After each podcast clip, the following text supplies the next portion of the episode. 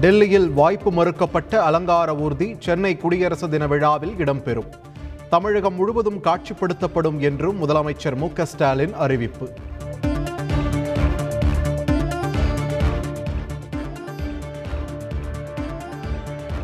குடியரசு தின விழாவை முன்னிட்டு பாதுகாப்பு ஏற்பாடுகள் தீவிரம். முகத்தை அடையாளம் காணும் துல்லிய தொழில்நுட்பத்துடனான கருவிகள் மற்றும் சிசிடிவி கேமராக்கள் பொருத்தம். தமிழகத்தில் மேலும் இருபத்து மூவாயிரத்து எண்ணூற்று எண்பத்தி எட்டு பேருக்கு கரோனா பாதிப்பு.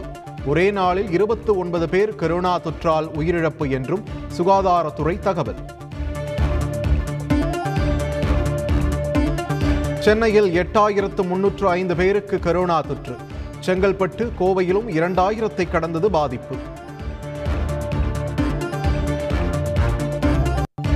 பள்ளி ஆசிரியர்களுக்கு நாளை முதல் நடைபெற இருந்த பணியிட மாறுதல் கலந்தாய்வு மாற்றம். ஜனவரி இருபத்தி நான்கு முதல் பிப்ரவரி இருபத்தி மூன்றாம் தேதி வரை நடைபெறும் என்று அறிவிப்பு.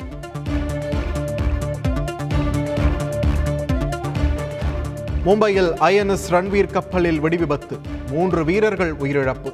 விபத்து குறித்து விசாரணை நடத்த கப்பற்படை உத்தரவு.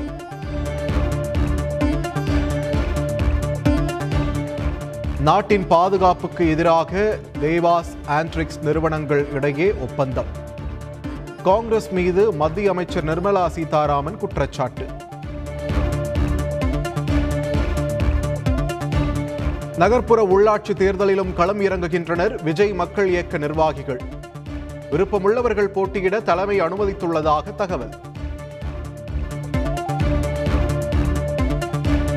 பக்தர்கள் இன்றி பழனியில் தைப்பூச தேரோட்டம்.